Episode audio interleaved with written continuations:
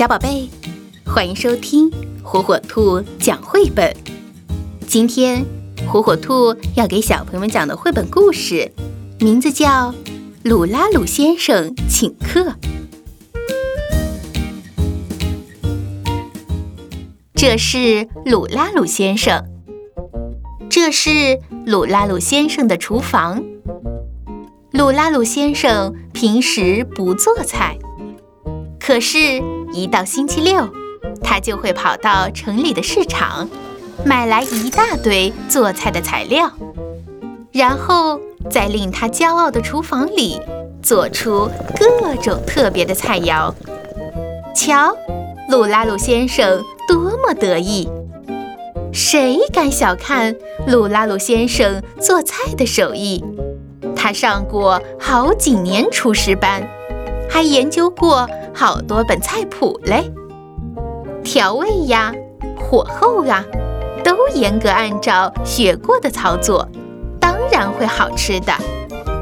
能做这么好吃的菜，总该有人赞赏吧？邀请谁来做客呢？有了，邀请院子里的朋友们好了。对，就在这个星期六。到了星期六，鲁拉鲁先生买来了一大桌子做菜的材料，刚要动手，朋友们就进来了。虽然约的是晚上，可是他们好像都等不及了。我来帮忙，我也来帮忙。大家这么说着，都挤进了厨房。真麻烦，就这样吃不就行了吗？旁边的小猫一口咬住了那条鱼。哎呦，我的意大利番茄鱼汤，好吃好吃！小猫嘎吱嘎吱地吃着，很开心。哦，这个味道也不错呀！小猴子也在一边吃起了虾。哎呦，我的法式鲜虾奶汤！大家都纷纷大吃大嚼起做菜的材料来。这让鲁拉鲁先生目瞪口呆，越看越生气。本来想做最特别的菜式请大家，既然你们一点儿都不懂烹饪艺术，还吃什么呀？都别吃了！鲁拉鲁先生把大家正吃着的东西一样一样抢过来，自己吃了起来。看鲁拉鲁先生也加入，大家更来劲了。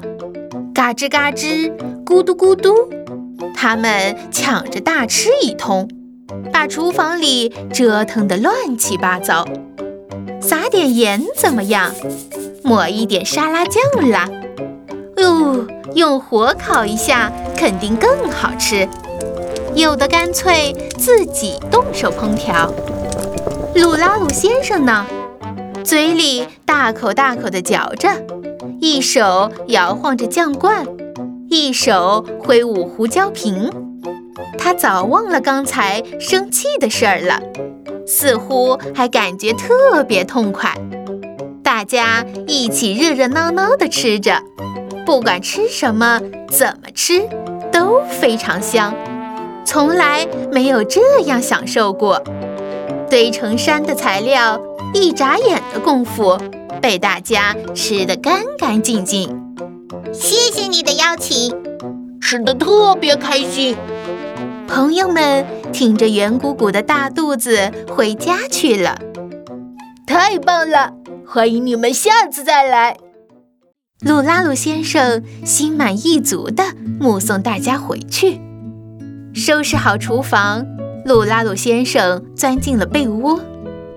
突然他坐起来，像说梦话似的嘟哝道：糟了，忘了给他们上餐后点心，那些果汁冰激凌还有印度式奶茶。